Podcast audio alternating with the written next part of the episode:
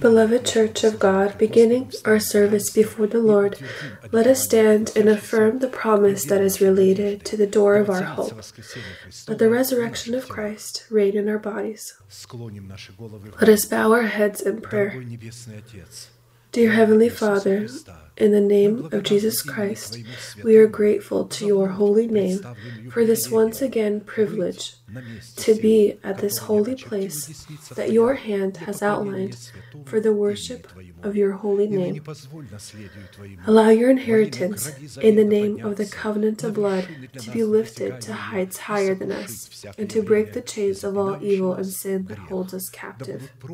May in the service be cursed all the works of devil, illnesses, poverty, premature death, demonic dependencies, all forms of fears, depression, destruction, ignorance, covetousness. All of this, let it depart from the tents of your holy people. And stand, O Lord, on the place of your rest, you in the ark of your greatness. And may your saints be clothed in your redemption, and may they rejoice before your countenance. Give us more from your Spirit. Fill us with your Spirit. Allow us to discover your shining countenance. I lay the service in your divine arms. Guide it with your uplifted hand. Almighty God, Father, Son, and Holy Spirit. Amen. May the Lord bless you. You may be seated.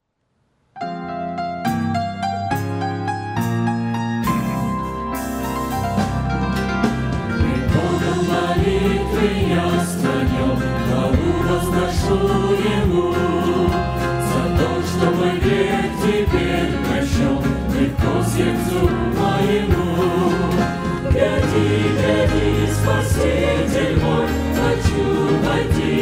В чертоге твой, Твоей благой, знаю, возьмешь меня. Гляди, гляди, Спаситель мой, хочу войти в по милости Твоей благой, знаю, возьмешь меня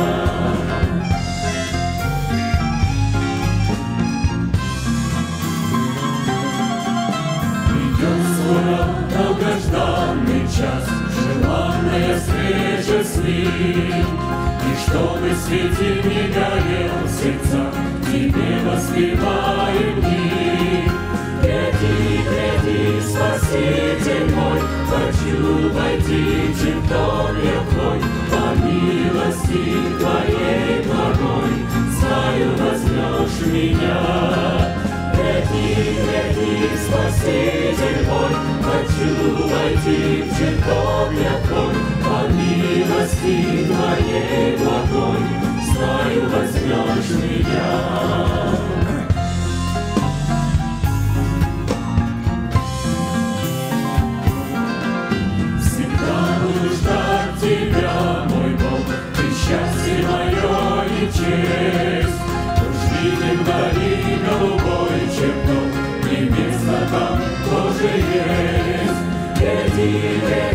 Спаситель мой, хочу войти в чертог я твой, по милости Твоей благой, знаю, возьмешь меня.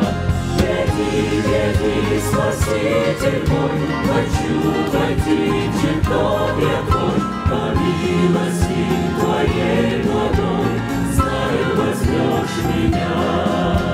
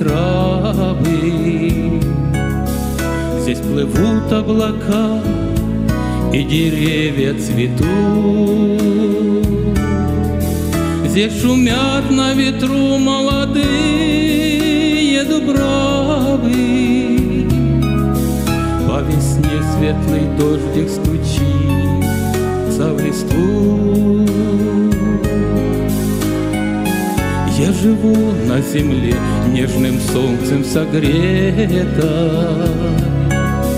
Здесь в зеленых лугах сладко пахнут цветы.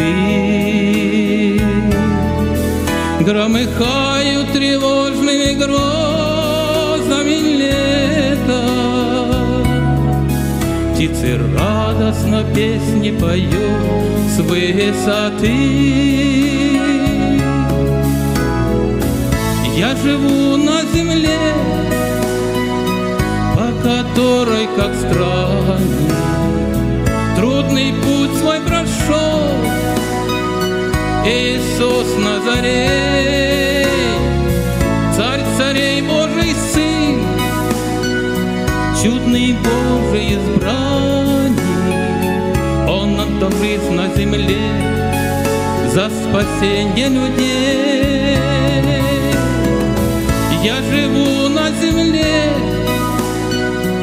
По которой, как странник, трудный путь свой прошел. Иисус Назарей, царь царей Божий Сын, чудный Божий избранник, Он дал жизнь на кресте за спасение людей.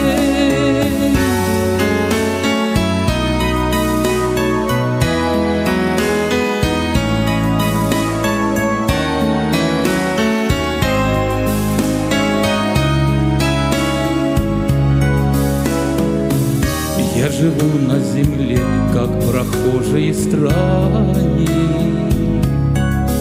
Подражая святым, вере тем, кто прошли.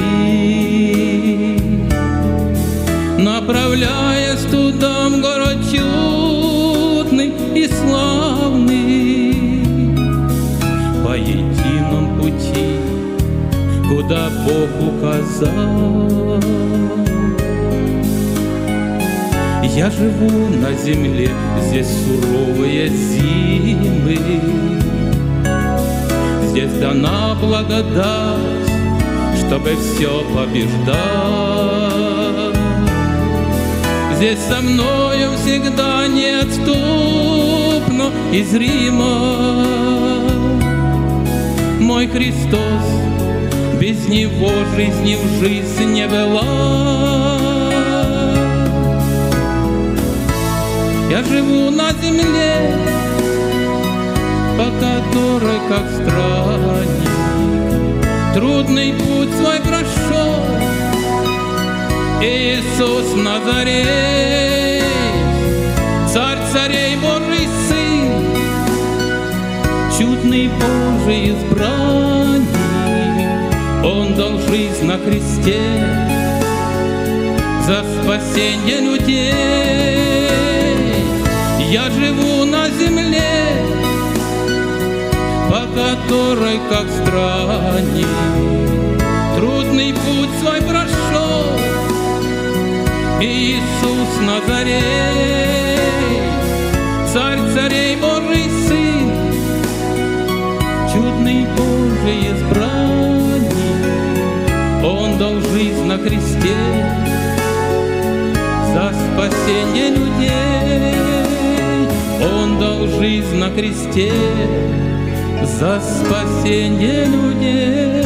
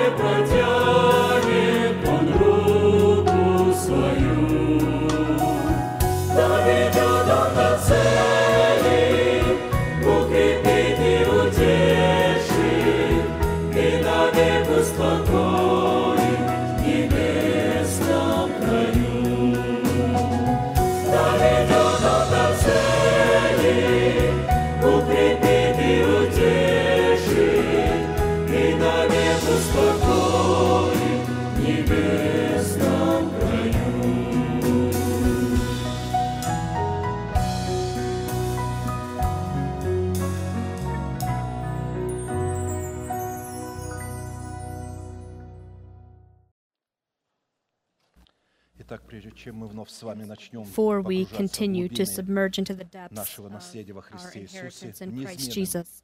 The unchanging epigraph of our study of the Word of God is Luke 24 44.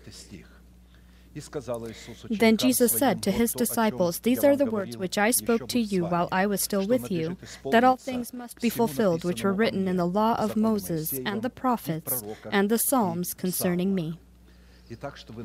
And so, for us, as partakers of the body of Christ, to share with Christ the fulfillment of all that is written about him in Scripture, we shall continue our study of our collaboration with the Holy Spirit and the truth of Scripture and what is necessary to be done from our side so that we can receive the right to the power to put off our former way of life and put on the new form of life. The book of Ephesians 4:22 through 24 that you put off concerning your former conduct the old man, which grows corrupt according to the deceitful lusts, and be renewed in the spirit of your mind, and that you put on the new man, which was created according to God in true righteousness and holiness.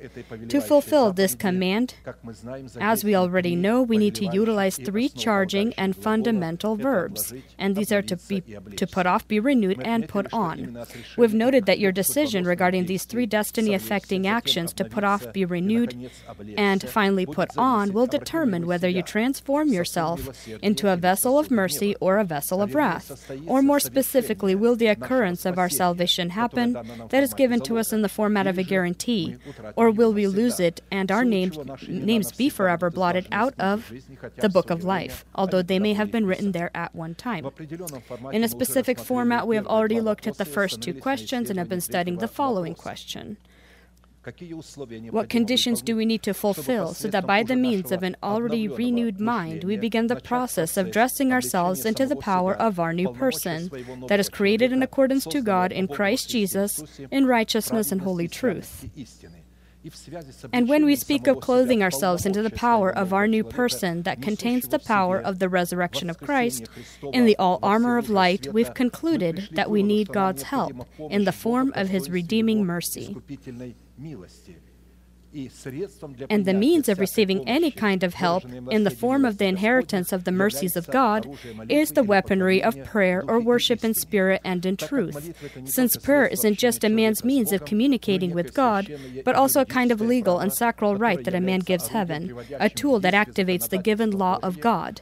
Man gives heaven the right so that heaven may intervene upon the territory of earth considering that the most powerful form of prayer is a continual prayer that does not back away from its goal until what is asked for is received. We together have been studying the format of continual prayer in the breastplate of judgment of the high priest, being a continual remembrance or a memorial before God. The power of such a prayer is called to demonstrate the unlimited authority of God over our Genesis and the allotted by Him for us time and boundaries.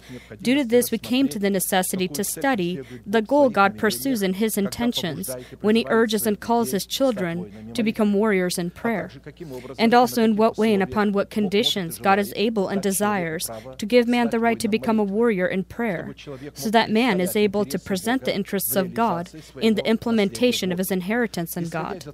According to the revelations of Scripture, as much as we know our prayer as a warrior in prayer is identified in the virtue of 12 precious stones of the breastplate of the, of judgment of the high priest, and it needs to be first of all continual, persistent, third diligent, fourth with boldness, fifth with reverence, sixth with the faith of your heart, with thanksgiving, with joy in the fear of the Lord, and finally in the Holy Spirit. In the previous services, we in a specific format have already looked at the essence of the first eight components that identify the state of the heart of a warrior in prayer, as well as the quality of his prayer, and stop to study the ninth component, quality of continual prayer. This is the presence of the fear of the Lord in prayer, or prayer that is made in the fear of the Lord. But first, I would like to once again present the antonyms or opposite qualities of prayer that have already been a part of our studies, because understanding the context or background, background of any any of these qualities or every one of these qualities will better help us understand the quality and character of true prayer.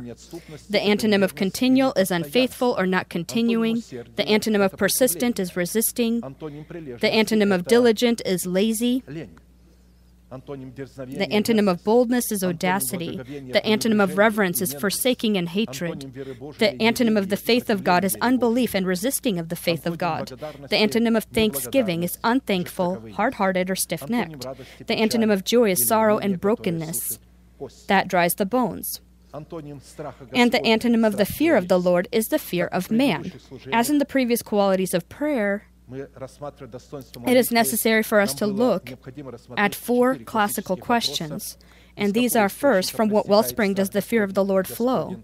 And what qualities or criteria does the fear of the Lord have? Second, what purpose is the fear of the Lord supposed to fulfill within our relationship with God, with each other, and with all of the world? Third, what price or what conditions do we need to fulfill so that we can be filled with the fear of the Lord in prayer? Or how do we keep or increase the fear of the Lord within our heart? Fourth, by what results do we need to examine ourselves on the presence of the fear of the Lord within our heart? In the previous services, we, in a specific format, already studied the essence of the first two questions and stopped to study the third question. In short formulations, I want to remember the essence of the fear of the Lord contrary to the fear of man.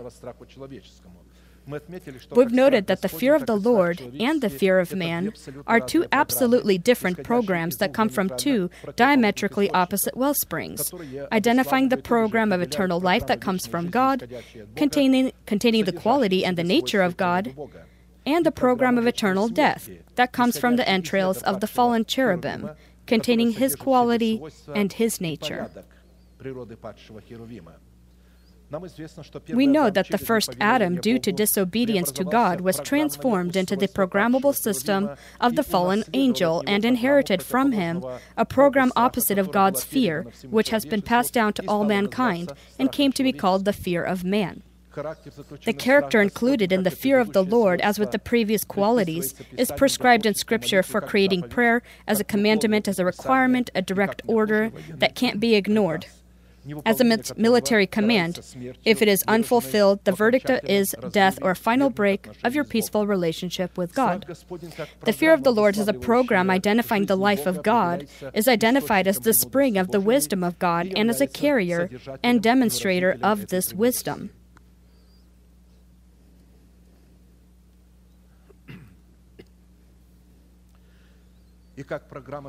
And as a program, it is able to exist and demonstrate itself in nothing else but a programmable system, identifying the wisdom of the heart, which is the heart of a born from God man, that becomes a possessor of a faithful mind, abiding in the commandments of the Lord. The fear of the Lord is the beginning of wisdom. A good understanding have all those who do his commandments. His praise endures forever. Psalm 110. 10. We've noted that the reason for many misconceptions and wrongs is what our mind is dependent upon or from. If we place our mind in dependence of men, we will be pleasing because of our weakness, their ignorance, and their religious ambitions. If we place our mind in dependence of the traditions of man, then for the sake of those traditions, we will remove or move the commandments of God aside. If we place our mind in dependence of logical form of thinking or obtained experience, then we also will be far from the fear of the Lord. Although the fear of the Lord, as the wisdom of God, isn't against logical or rational thinking, because of its eternal being or existence and exalted nature in the fourth dimension, it does not depend on logical form, the logical form of thinking, and governs logic. Therefore, only when we, contrary to many human authorities, place our mind in dependence from the revelations of Scripture, that is when we will be able to be filled with the fear of the Lord demonstrated in His divine and exceeding wisdom. We know well that the world we live in has many forms of existing fear and even more phobias. And practically the entire world is underpinned by fear and phobias. But all of these forms of fear come from one wellspring, the fallen cherubim. These fears were inherited from the first Adam when he sinned and were passed on genetically to all mankind.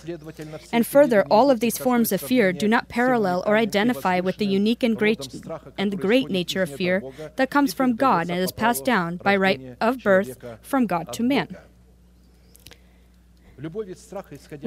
We need to keep in mind that any form of fear that does not come from God yields suffering. At the same time, the fear of the Lord prompts a trembling reverence before God and an unexplainable admiration as it place, places a man in the safest place called God. As it is written, there is no fear in love, but perfect love casts out fear, because fear involves torment. But he who fears has not been made perfect in love. And so God's perfect and selective love of God, it drives away fear, because there's torment in fear, but he who fears has not been made perfect in love 1 john 4.18 therefore, therefore if our worship is done out of the fear of the lord contained within the 12 precious stones of the breastplate of judgment then it cannot be accepted by god. And that is specifically why any attempt to enter the presence of god to call upon god or to serve god without the presence of the fear of the lord deeply offends god does not consider god and actually resists god. The absence of the fear of the Lord within the heart of a man testifies about the fact that this person is bound by the fear of man or human fear. And so, such people, although they have received salvation, will be marching and will be first marching into hell and will lead all the rest of the ignorant, all of fornicators, abominable murderers, and so, and so forth, as it is written. But the cowardly, unbelieving, and the, so the first are the cowardly, and so in the parade that will be marching to hell, cowardly will be first, but the cowardly, unbelieving, abominable, murderers, sexually immoral, sorcerers, idolaters, and all liars shall have their part in the lake which burns with fire and brimstone. Revelation 21 8. The word fear, wisdom, and commandment, when it comes to the nature of God, are identical, as they identify the moral virtues of God, and because they are identical, the one word describes the other as they come one from the other and authenticate one the other. This is specifically why the fear of the Lord is the true wisdom of God presented in the commandments of the Lord. At the same time, true wisdom in the commandments of the Lord is identified as the fear of the Lord, identifying the given law of God.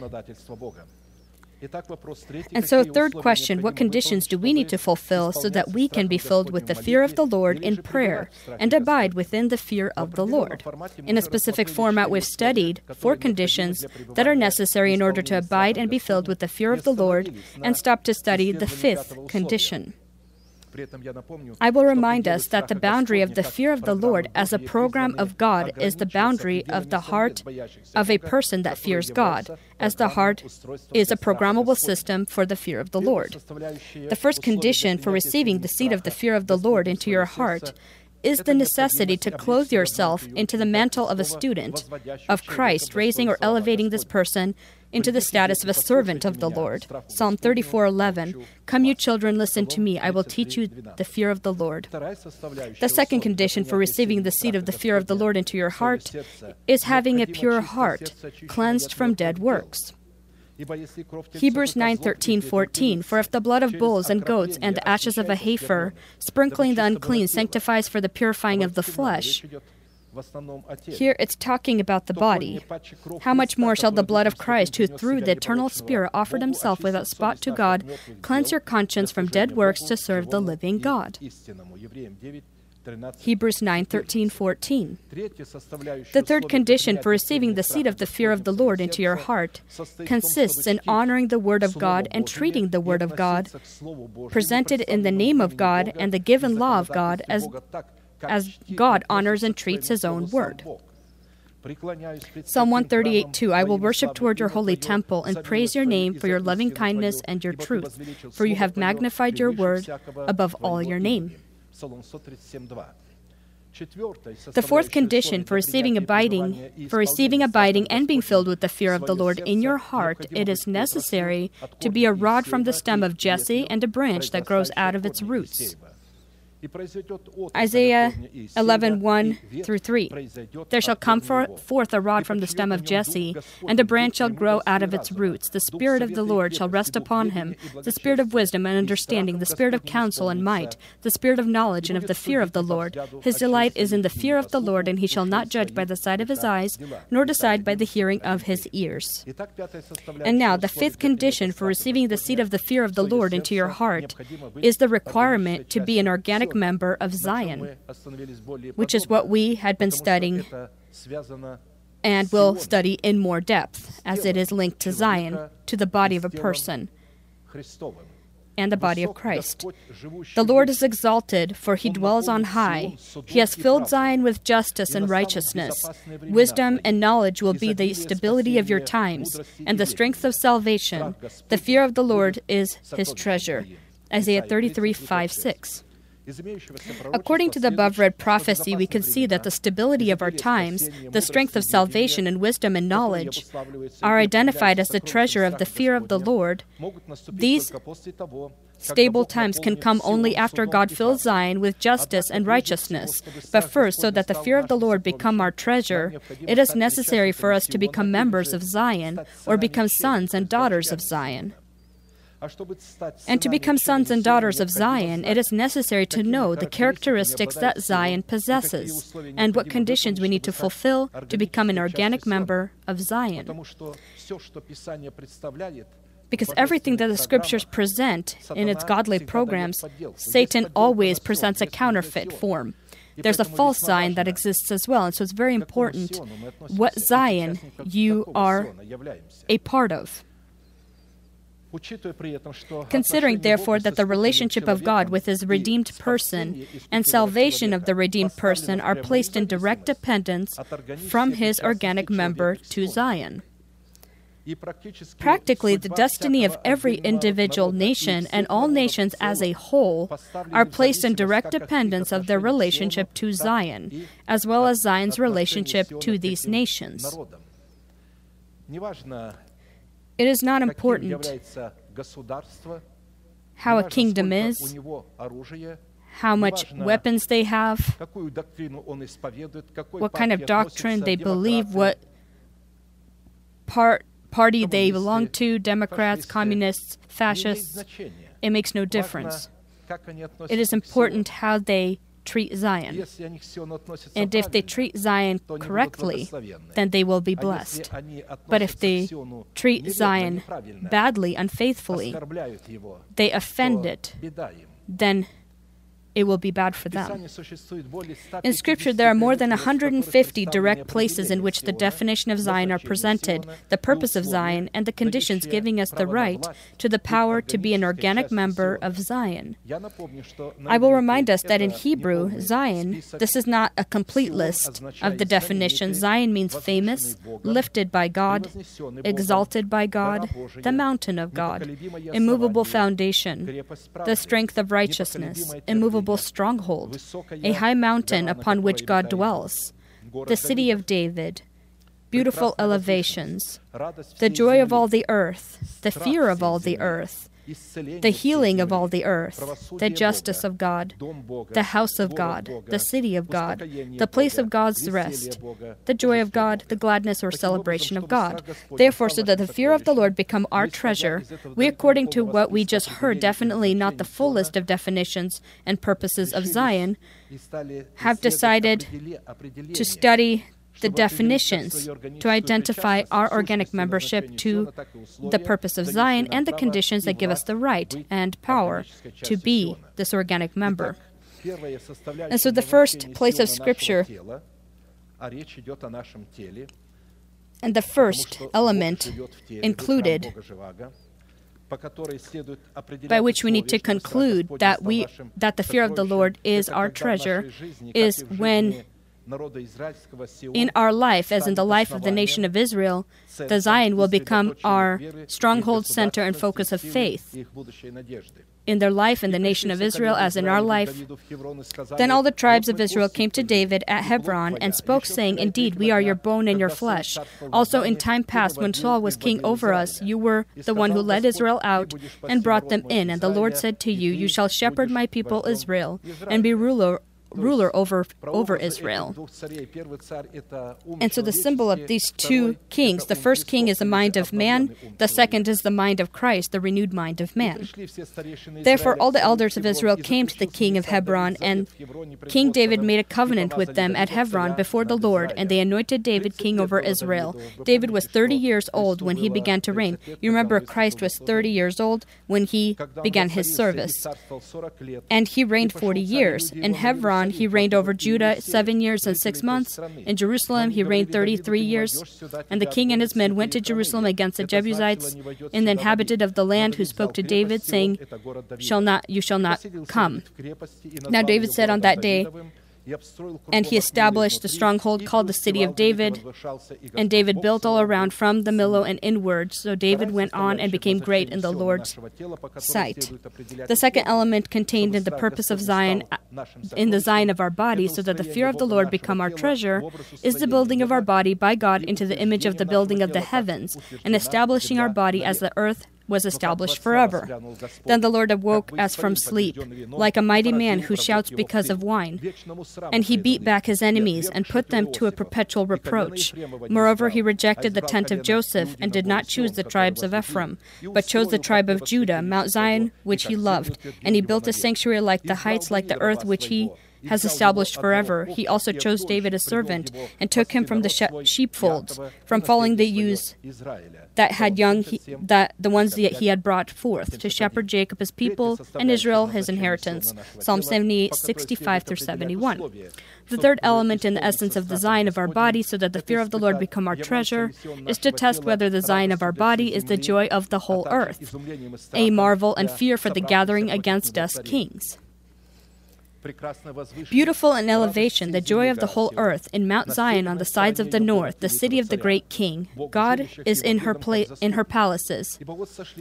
He is known as her refuge. For behold, the kings assembled; they passed by together. They saw it, and so they marveled. They were troubled; they hastened away. Fear took hold of them there, and pain as of woman in birth pangs, as when he breaks the ships of Tarshish with an east wind. Psalm 48, 2 through 7. I won't go into the details as we had already studied this in the previous services. The fourth element in the essence of Zion of our body by which we need to determine the condition giving us the right for the fear of the Lord to be our treasure is to hate evil, rejoice in the Lord, and give thanks at the remembrance of his holy name. Let all be put to shame who serve carved images, who boast of idols. Worship him, all you gods. Zion hears and is glad. And the daughters of Judah rejoice because of your judgments, O Lord. For you, Lord, are most high above the earth. You are exalted far above all gods. You who love the Lord hate evil. He preserves the souls of his saints. He delivers them out of the hand of the wicked. Light is sown for the righteous, and gladness for the upright in heart. Rejoice in the Lord, you righteous, and give thanks at the remembrance of his holy name. Psalm 97, 7 through 12. And so, for the fear of the Lord to be our treasure, it is necessary for the Zion of our body to satisfy the required characteristics presented in the given allegory.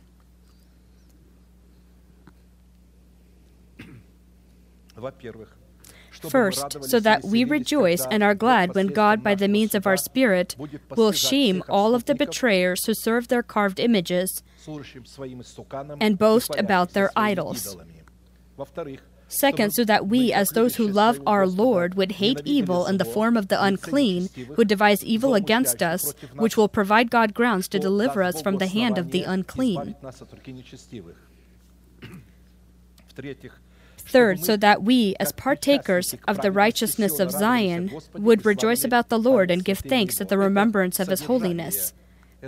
This is the consistency of this prophecy that we read, that we need to be in accordance to, we need to find ourselves in as a part of that Zion. Therefore, so that we, with the power that God has given us, shame all those who serve their carved images and boast about their idols, we need, we need two things.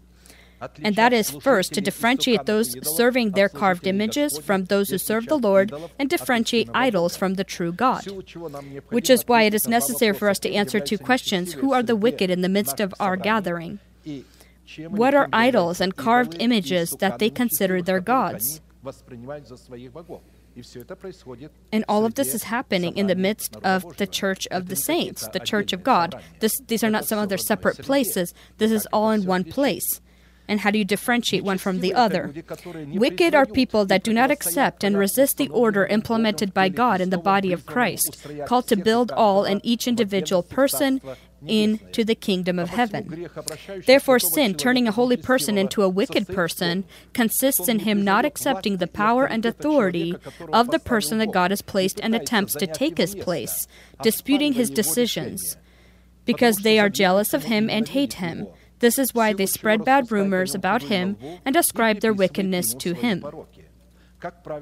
As it is, this category of people are only that category of scribes and Pharisees who place themselves as inspectors of the truth and helpers of pastors who are, ele- who are elected by, by them but, and are given power and authority.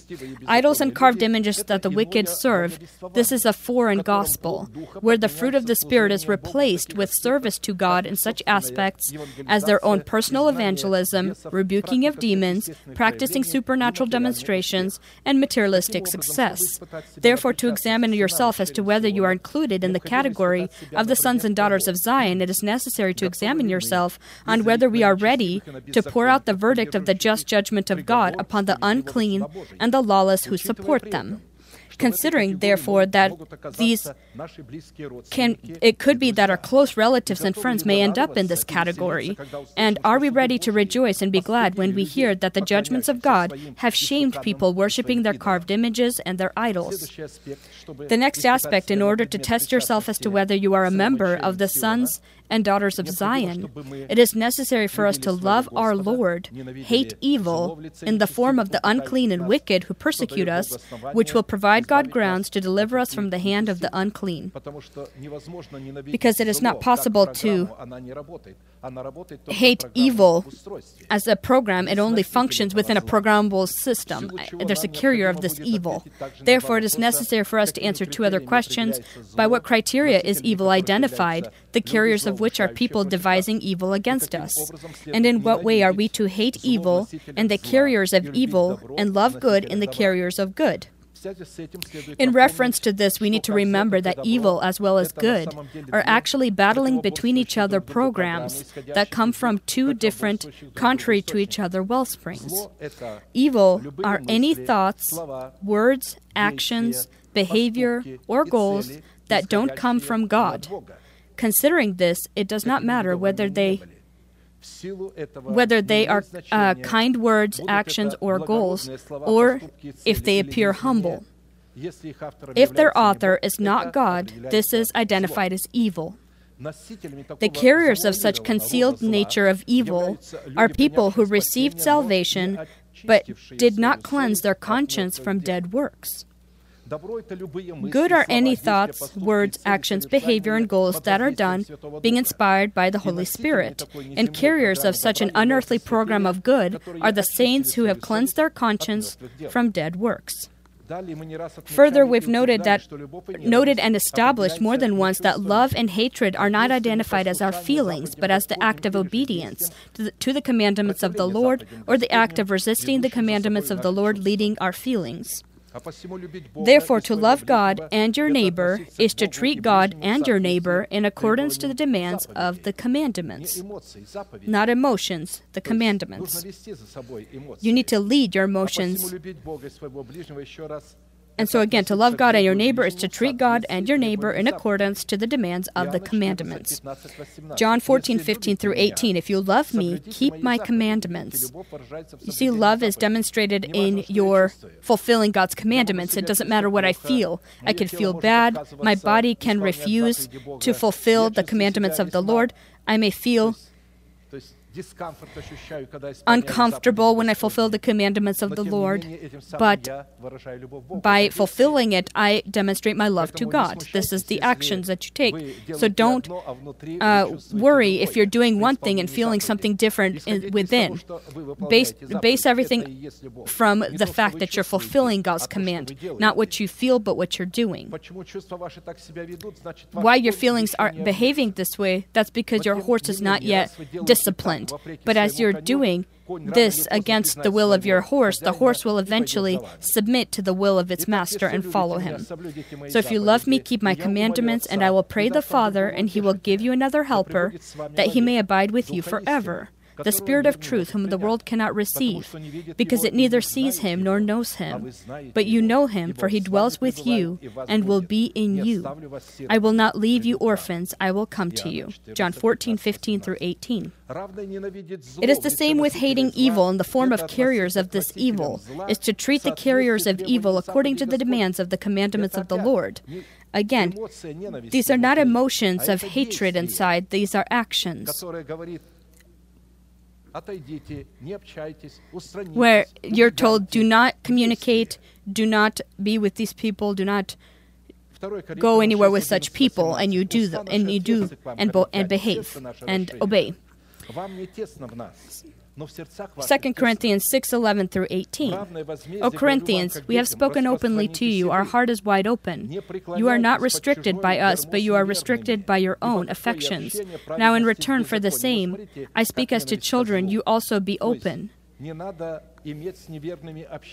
not be unequally yoked together with unbelievers, for what fellowship has righteousness with lawlessness? Nothing needs to be. Uh, common between the two of you. And what communion has light with darkness? And what accord has Christ with Belial? Or what part has a believer with an unbeliever? They're not holy, they're unbelievers, they're unfaithful. And so, why do you find common things with such people? And what agreement has the temple of God with idols? For you are the temple of the living God. If their God is actually evangelism and they worship other things rather than God. As God has said, I dwell in them and walk among them. I will be their God, and they shall be my people. Therefore, come out from among them and be separate, says the Lord. Do not touch what is unclean, and I will receive you. I will be a father to you, and you shall be my sons and daughters, says the Lord Almighty. 2 Corinthians 6 11 through 18. The third condition for the fear of the Lord to become our treasure, it is the necessity for the Zion of our body to satisfy the required characteristics presented in the above read allegory in Psalm 97. Give thanks at the remembrance of his holy name. To enjoy, give thanks at the remembrance of his holy name, we need to identify what the remembrance of God is in its essence and its definition.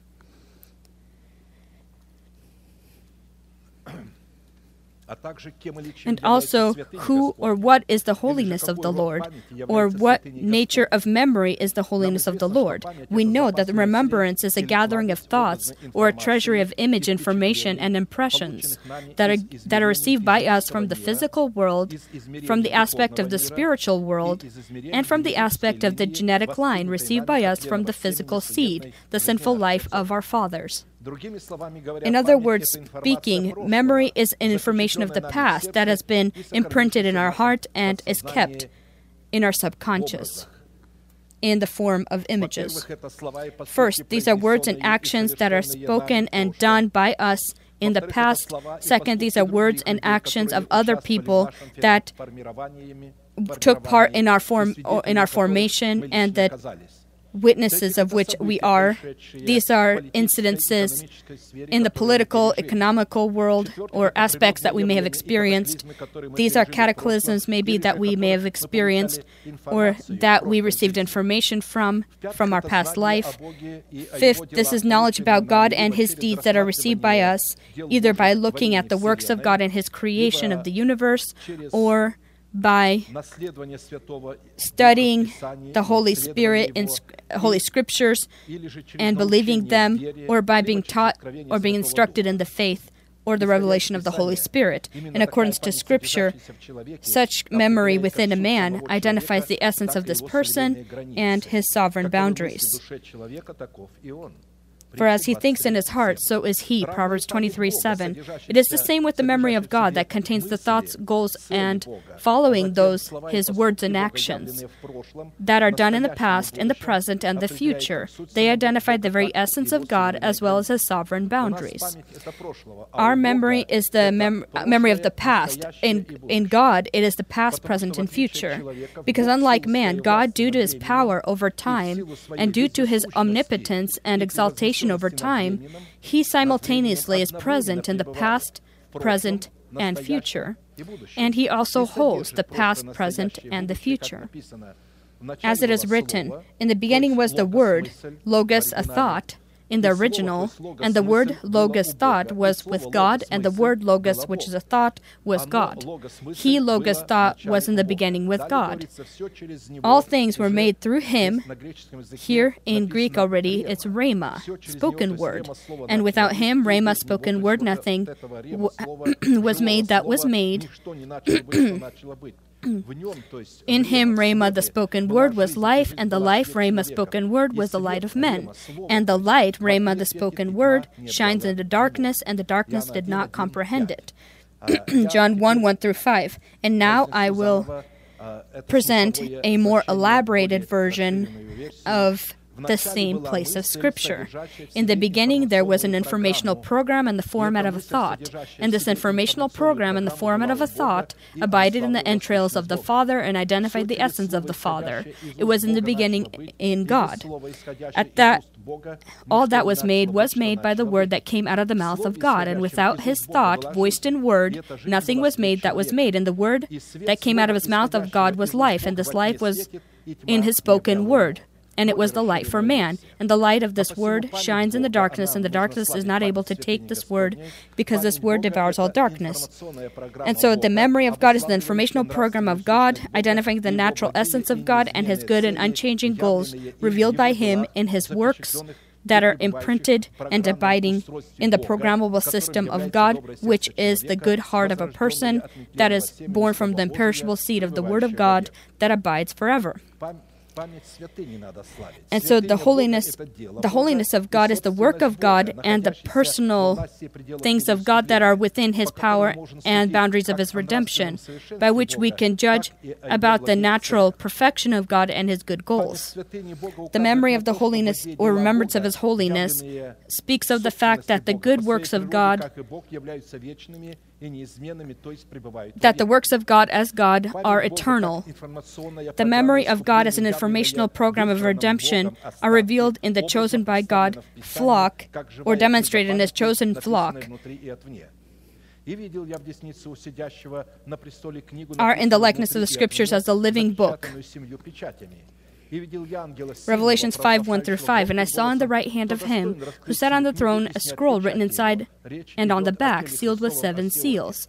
Then I saw a strong angel proclaiming with a loud voice, Who is worthy to open the scroll and loose its seals? So this scroll is this Zion that we're speaking about, and no one in heaven or on the earth or under the earth was able to open the scroll or to look at it. So I wept much because no one was found worthy to open and read the scroll or to look at it. But one of the elders said to me, Do not weep. Behold, the lion of the tribe of Judah, the root of David, has prevailed to open the scroll and to loose its seven seals.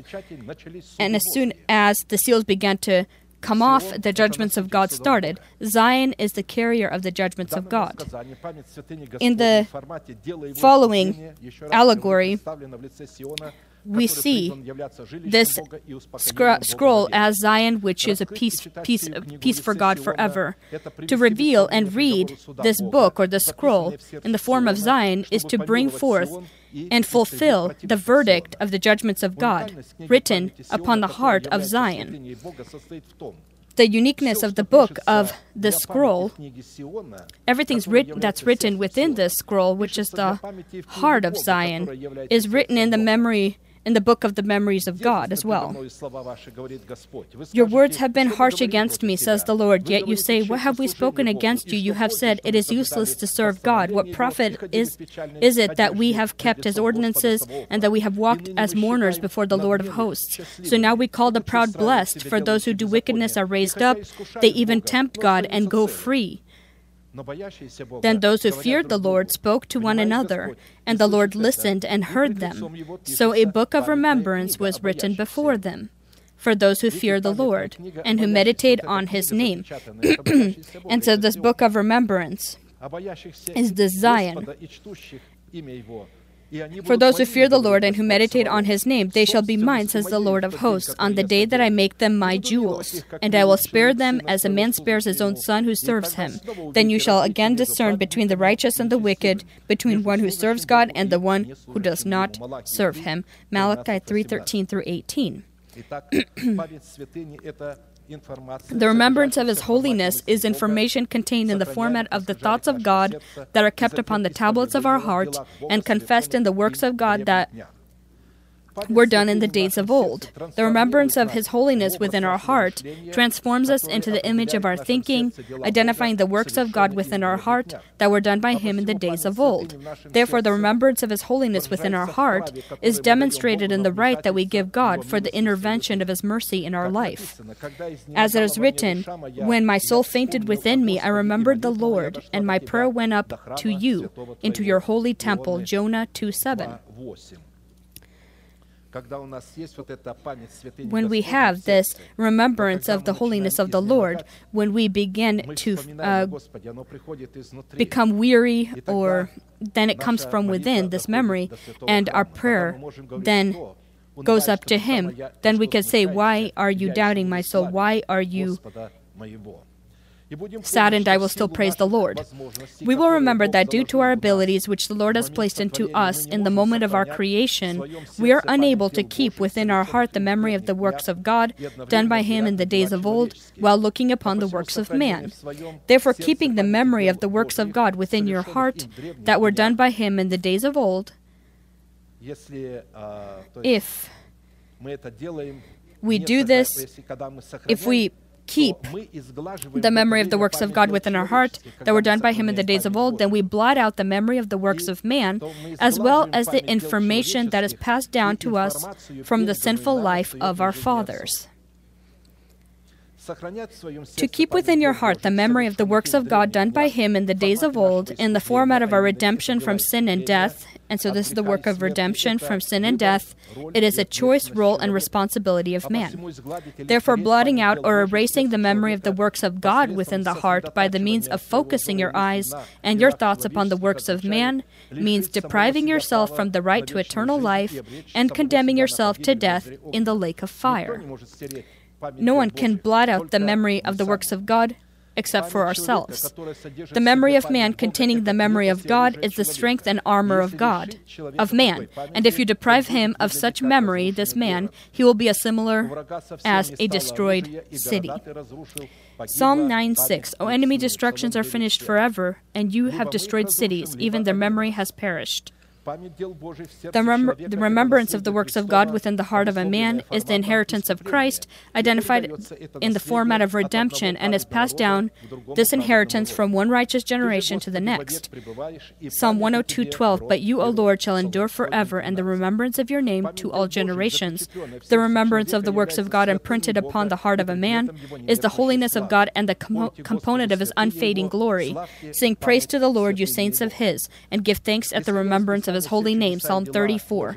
According to the scriptures, all of the miracles and works of God done by him in the days of old can be memorable within our heart if they will be written upon the tablets of our heart as a revelation of who God is to us and what God has done for us and how God sees us. He has made his wonderful works to be remembered. The Lord is gracious and full of compassion. Psalm 1, uh, 111 4. We need to ask the question what purpose is the inheritance? What purpose is the remembrance of the wonderful works of God, being the holiness of God imprinted upon the tablets of our heart, called to fulfill within the relationship of God and man? To remember the already known to us revelations to refresh our memory, I will bring forth four components in the purpose of the remembrance of the works of God contained in the memory of our heart, which is the holiness of God. The first element in the purpose of the remembrance of the works of God contained in the memory of our heart being the holiness of God is to be the remembrance of the covenant that God had made with Abraham, Isaac, and Jacob. The second element in the purpose of the remembrance of the works of God contained in the memory of our heart being the holiness of God is the place of worship upon, upon which God records his name. The third element in the purpose of the remembrance of the works of God contained in the memory of our heart, which is the holiness of God, are the two precious onyx stones that are placed upon the shoulders of the ephod of the high priest. The fourth element in the purpose of the remembrance of the works of God contained in the memory of our heart, which is the holiness of God, is the breastplate of the high priest, which is a continual memorial before God. We will remember that, b- that by having this item, we will be able to examine ourselves as to whether we are included in the sons and daughters of Zion, to therefore determine and examine ourselves as to whether the Lord is our treasure. And so, the first element in the purpose of the remembrance of the works of God contained in the memory of our heart being the holiness of God is to be the remembrance of the covenant that God has made with Abraham, Isaac, and Jacob. Remember Abraham, Isaac, and Israel, your servants, to whom you swore by your own self, and said to them, I will multiply your descendants as the stars of heaven, and all this land that I have spoken of I give to your descendants, they shall inherit it forever. Exodus 32 13. We need to keep in mind that all the things that God has promised the redeemed by Him man is within the legitimate field of the covenant, which He made with Abraham, Isaac, and Jacob, whom He called Israel. And to enter into this inheritance of the memories of the works of God that are contained in the format of the legitimate field of His covenant that serves before God as an eternal memorial within these three names is possible by being born from the imperishable seed of the word of truth, which is Christ within us, by making with him and in him this covenant of blood, salt, and peace. Christ has redeemed us from the curse of the law, having become a curse for us, for it is written, Curses everyone who hangs on a tree, that the blessing of Abraham might come upon the Gentiles in Christ Jesus, that we might receive the promise of the Spirit through faith. Galatians 3:13 through 14. And so redemption from the oath of the law, if you if we turned with our repentance where we die for our nation, our house, and our inherited genetical uh, considerations and dependencies, repentance that has an absence of these things is not able to redeem us from the oath of the law, because upon the tablets of our heart there will be an absence of being a part of the memory of these covenants the, this covenant that was made with Abraham, Isaac, and Jacob. And consequently, the absence of such uh, a covenant made with God, with Abraham, Isaac, and Jacob, will not be able to give God the ability to pour upon us by Christ the blessings of Abraham because that was inherited to, that was passed down to Isaac and Jacob also, because we have not sincerely repented, therefore. Leviticus 26 40 to 42. But if they confess their iniquity and the iniquity of their fathers, with their unfaithfulness in which they were unfaithful to him to me and that they also have walked contrary to me and that I also have walked contrary to them and have brought them into the land of their enemies. if their uncircumcision hearts are humbled and they accept their guilt then I will remember my covenant with Jacob, and my covenant with Isaac, and my covenant with Abraham. I will remember, I will remember the land.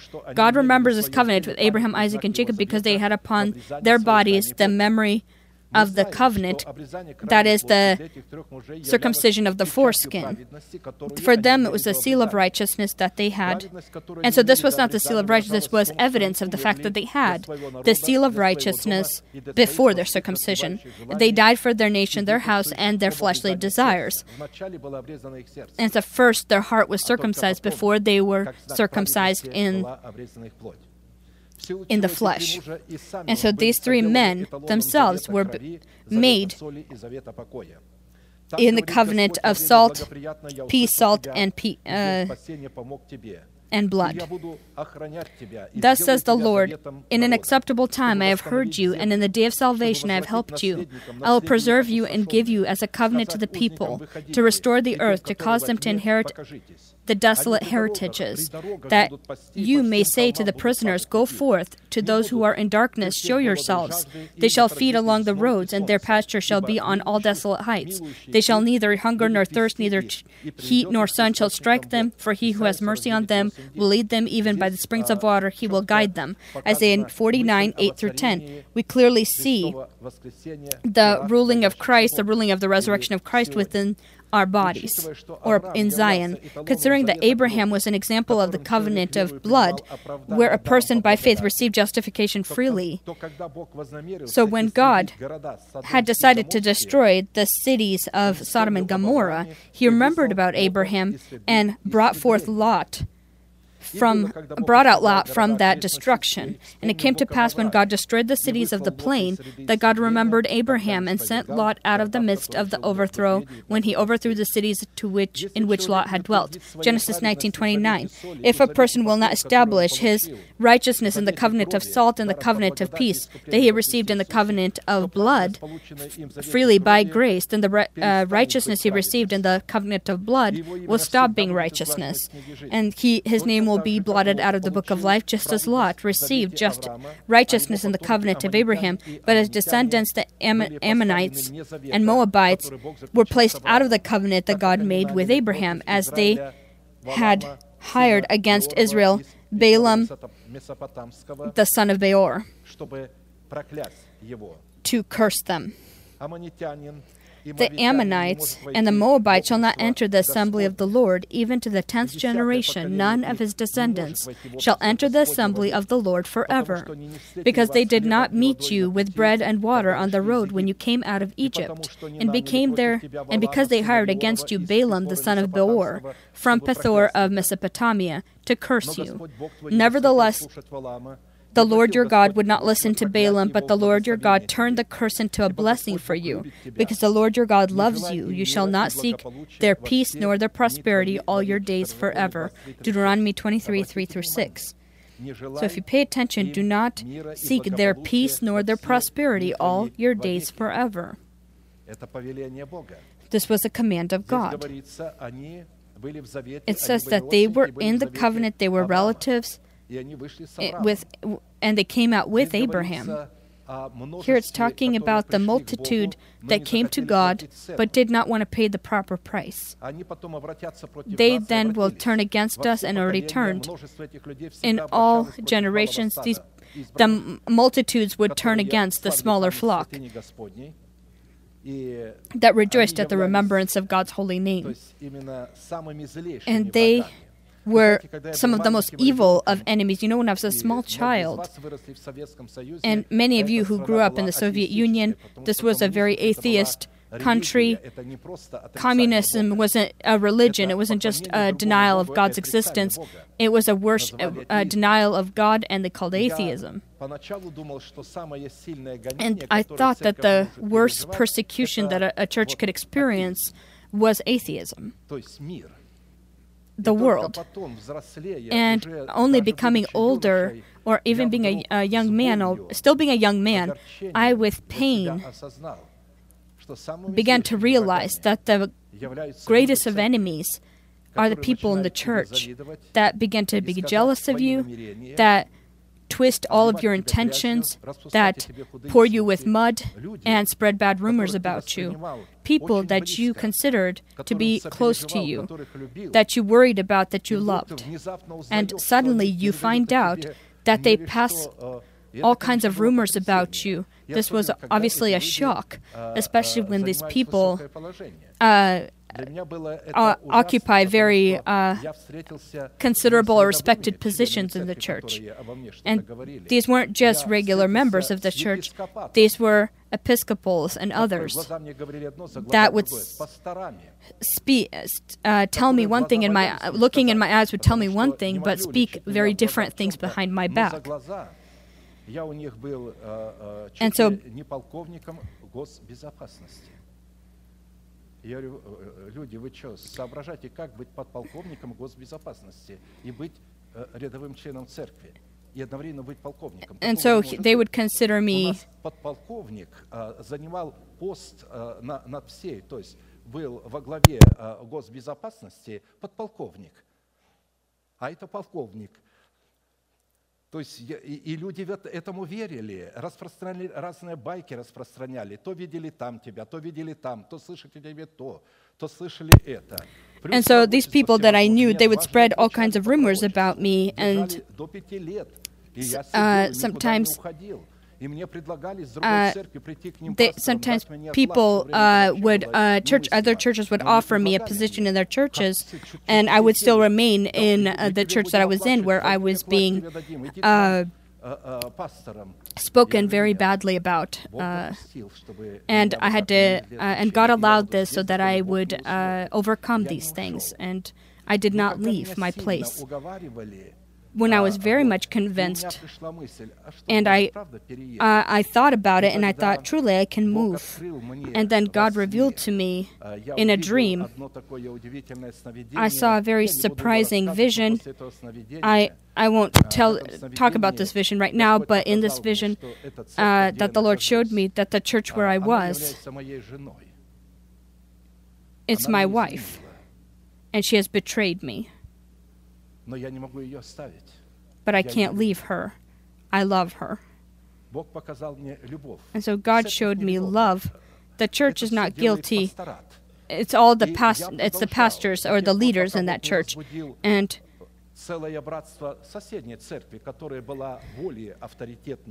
until God uh, prom- prompted the entire brotherly council of another church uh,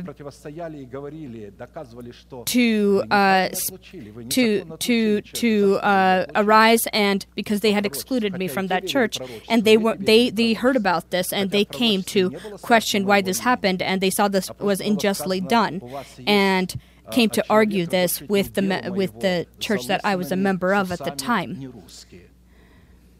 And so they said he has a mustache, he's not Russian. Uh,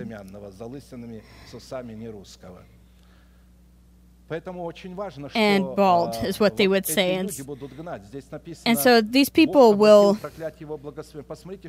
will do these kinds of things to you. And so when Israel is passing by or experiencing these things, they hired Balaam so that he can curse the nation. They will find ways to, to, to do things to the people of God. If you remember, when we came here uh, uh, to the church uh, and started to gathering, uh, what did all the surrounding churches uh, that uh, these religious uh, sects these churches uh, do as soon as we began to gather here? They fasted for three days that our church would destroy. And in one of the churches, and so the three days that they fasted, and they would pray 24 hours a day while they were fasting. So one group would come, another would would come, then leave. The other group would come, and they would uh, trade off and uh, work uh, pray in shifts. And in one of the church, they were pray- churches, they were praying, and they hear something dancing and as if music on, on their on the on the on the roof of the house of the of the church and they see they come out and see demons dancing on the top of the church and they are afraid and called their pastor of the church of their church. They, there's demons dancing on the roof. And the pastor said uh, that means we're doing something wrong stop praying. So this was just in one of the churches this happened. I just want to show that so we could see who is Lot. These are people of the flesh that did not want to come out of the position of of, of spiritual infancy. They want they consider themselves spiritual because they have religious experience and they confronted Israel. But God said, I didn't want to hear Balaam because he knew how to correctly pray, Balaam, but he pursued the wrong goals with the correct prayers. And God said, I didn't want to hear him, and I turned your uh, his curse to a blessing to you because the Lord loves you. And he says, You shall not seek their peace nor their prosperity all the days, your days forever. And so all these people that hate hate you and persecute you do not seek their peace nor prosperity. God has commanded this. This is an oath. God has made an oath with these things, and He will avenge and He will judge them. And what if these are your close relatives? Choose. Either you will perish with your close relatives, or you will save your souls. The choice is yours. Lot, who came out with Abraham with and his and his and all of their families they came out and these are relatives of of Abraham. this is a symbol of the people who received their justification by faith but instead of establishing the received by them righteousness upon the tablets of their heart they confronted the righteousness of God and chose it uh, uh, and chose their deeds instead, the deeds in the flesh, instead of the works of God. For example, if I'm not dressing correctly, that doesn't mean that I'm not going to be saved. It's not written there, of course, yes. It says that our clothing not prompt the desires of the opposite sex, that we dress properly, that it be acceptable before God, that it be orderly.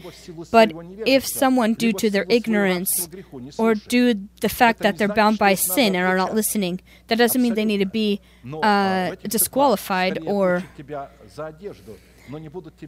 but in these churches, they will disqualify you from the church, but they will not disqualify you from passing on bad rumors for hate, for pride inside. They don't even look at this. They're all presented in a different light. Let us go on a little further. The second element in the purpose of the remembrance of the works of God contained in the memory of our heart, being the holiness of God, is the place of worship upon which God records his name. An altar of earth you shall make for me, and you shall sacrifice on it your burnt offerings and your peace offerings, your sheep and your oxen, in every place where I record my name, I will come to you and I will bless you. Exodus 20 24.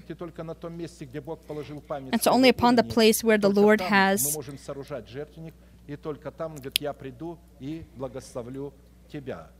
recorded his name is where uh, where he desires to uh, for us to build his altar. It's talking about Zion where the Lord has recorded his name. It's not in every church where the Lord's name is recorded because many churches are either clubs or mausoleums. Rarely will you find a true church today. And so, based on the given places of Scripture, not every heart of a saved person can be a place of worship upon which God would be able to record his name. These will be churches and they will be separate people that are a part of Zion. Because not every heart saved, uh, of a saved person is established in the truth of the preached word about the kingdom of heaven if a person is not established in the truth and it does not know what the kingdom of heaven is, then his heart cannot be the place of worship.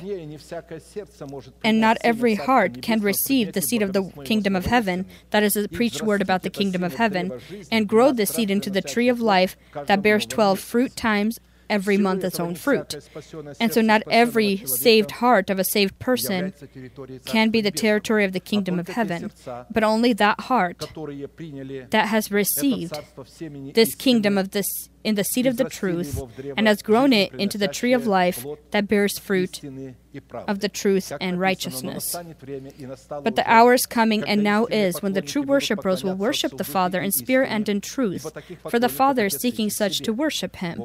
God is spirit, and those who worship him must worship in spirit and in truth. John 4 23 24. When it's talking about worshiping in spirit, then this, the spirit needs to be purified from dead works. But if a person doesn't understand the difference between good works and evil works. When he goes to evangelize, he runs, he thinks that he needs to do something. In some of our gatherings, there was division. Why don't we have evangelism? They ask. And they left and, and, and took people with them. There's no evangelism here. As if it did, wasn't preached that they need to have fruit to be so that the kingdom of heaven, they enter into this kingdom of heaven, not the service of evangelism. For some reason, they all want to do the service of evangelism and think that they will be saved. And so they, they use their own personal resources and money for this. God has never worked this way. It was never used, one person did not use his own personal resources. It's the church that invested. And so right now there's companies that are uh, evangelizing, and so you can actually contribute. Um, of course, they do a great evil before God's sight if God did not send them and they're going. We, if we go, we go in His name as those who have been sent by Him. We deceive people that God has sent us, that we're missionaries, and so forth. They truly believe that missionaries, but they're lawless people whose conscience is not cleansed from dead works. And so the true worshiper that it's talking about is a small flock of the chosen from the multitude of the called to salvation that have received the seed of the kingdom of heaven into their heart upon the condition of God's order that is in the order of the law of the body that identifies theocracy. While a person, by the instructions of faith, will not die for his nation, for his house, and for his uh, genetic desires and considerations, the soil of his heart will not be able not just to grow, but even receive the seed of the kingdom of heaven. It won't even receive it. This will be a hard, typical hard heart, stony heart that is not able to receive seed. A person that is constructed in the faith is one who has been sent and placed by God and not people. The one that instructs needs to be a person that is placed by God, not one that is voted for in a democratic matter or in another way. The foolishness of such pseudo leaders is, in, for the most part, will be revealed to them uh, on the other side, where it will be too late for them. As the rich man who was buried with a lot of honor uh, and trusted that he was receiving salvation when he, with lots of noise, went to hell. And so, however sincere those uh, may be who have followed them in their life, they will follow also them in their death. Remember, sincerity is not a reason for God, so that one go to hell, and you who followed after them, but you were sincere and you d- trusted God. But this is our choice we need to make. We need to know who we who, who we trust. Why do you trust people who ha- have been voted for? Why do you trust people who have placed themselves? Why do you not believe God's delegated persons? Why do you use them for your own uh, purposes? Why do you steal from the delegated people of God God's uh, revelations and and examples and present them from your own name? Of course, this is very dangerous. And so these so-called, their so-called worship is not a place upon which God has recorded His name. And so these in these churches, this place, their place is not a place where the Lord records His name. What do these do who are sincere? God knows how to save His righteous. They will hear the truth, and they will. Uh, there are a lot of relatives. There are a lot of people I know. What do I do? Do I come out of this Babylon? Oftentimes, people say, "What do you consider all of them uh, perishing?" I say, those who came out resisting the truth. It's not us, but the scriptures that say that they're perishing. What you're the only ones. This is uh, that we are the only one. And look at this multitude. We need to look at scripture, not at the multitude and what they're doing. We need, if they worship not in accordance to scripture, look at what they're preaching. Fruit is just a slogan. Generally, it's all just gifts. Everything is based on gifts. All is based on noise or lots of fame. Of course, we can have a good choir, we can have a great group that will sing. It is important for me, and for God, it's important that those who sing serve the Lord and worship God at that time when they sing, with their heart be purified from dead works, that they obey the order of the body, that they hate their jealousy, uh, their jealousy that may arise. All people who are born from God have in them jealousy in their soul.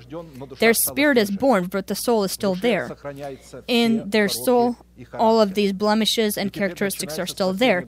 And now the salvation of the soul happens, and you need to cleanse your heart from this filthy co- uh, conscience. The conscience is filthy from what we're doing. How do you cleanse it? That means you can not do it. How do you stop doing the evil things when you're a servant of it? When you're bound by it?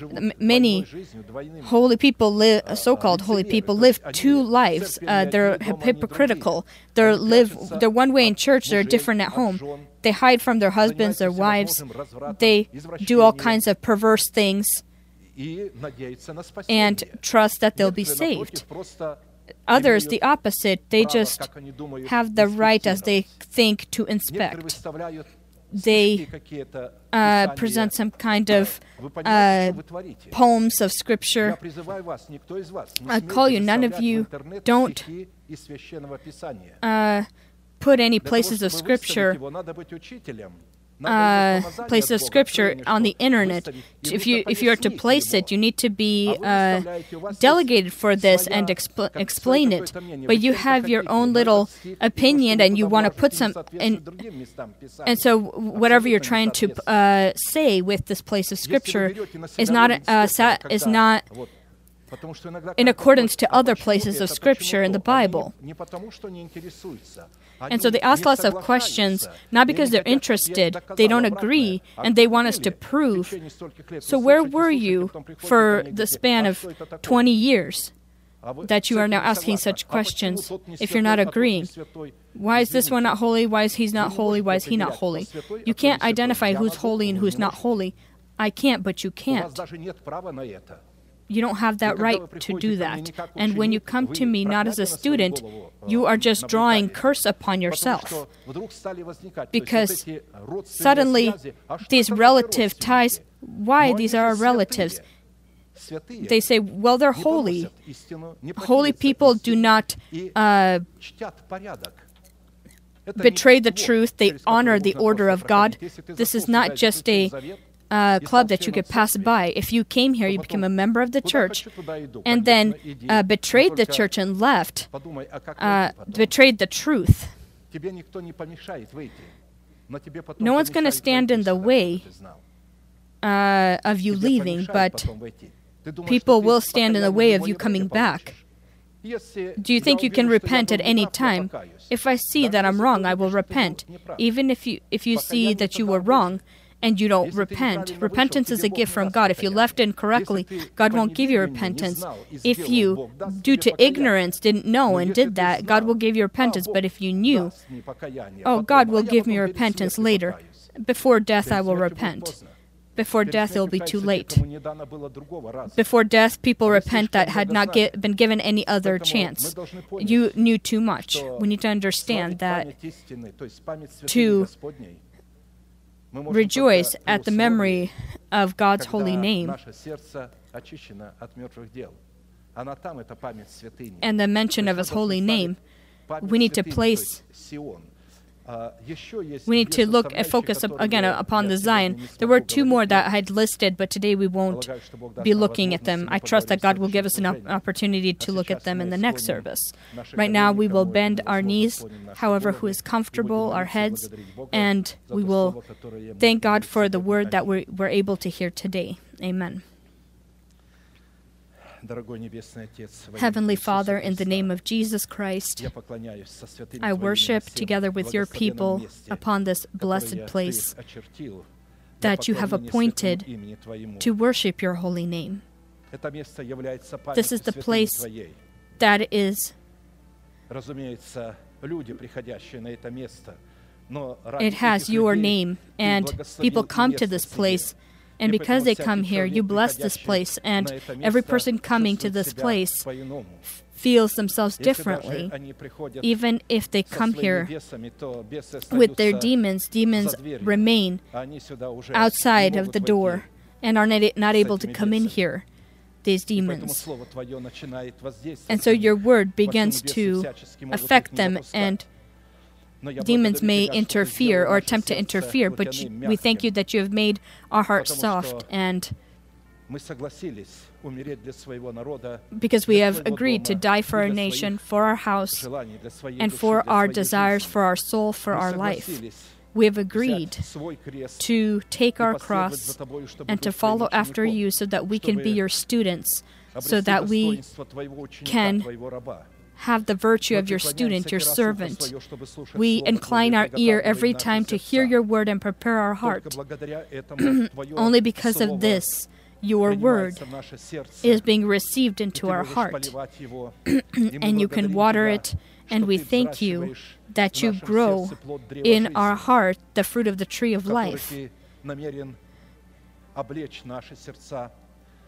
That you are intending to dress our heart and our body into, to have the resurrection of Christ rule within our bodies. We thank you that for this time that we live in, watching the political happenings and the economical things that are happening, watching seeing these cataclysms, how the planet is shaking as if drunk, and because of the sins that are upon it, you still hold this planet from being destroyed because upon her your nation is being grown your children.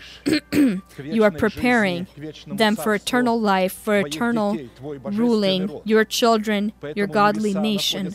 And so the heavens are moving, and the angels are attentively watching. The end time is coming, the sunset is coming, the sunset of the, uh, this planet when it will be cleansed by fire, and will a new heaven and new earth will be created from this very earth, and upon it righteousness shall be, and you will cast out from the depths of the earth hell and cast it into the lake of fire, and the new heaven and new earth Upon it shall be your righteousness.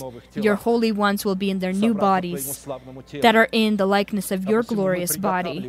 We prepare not just our hearts, but also our bodies.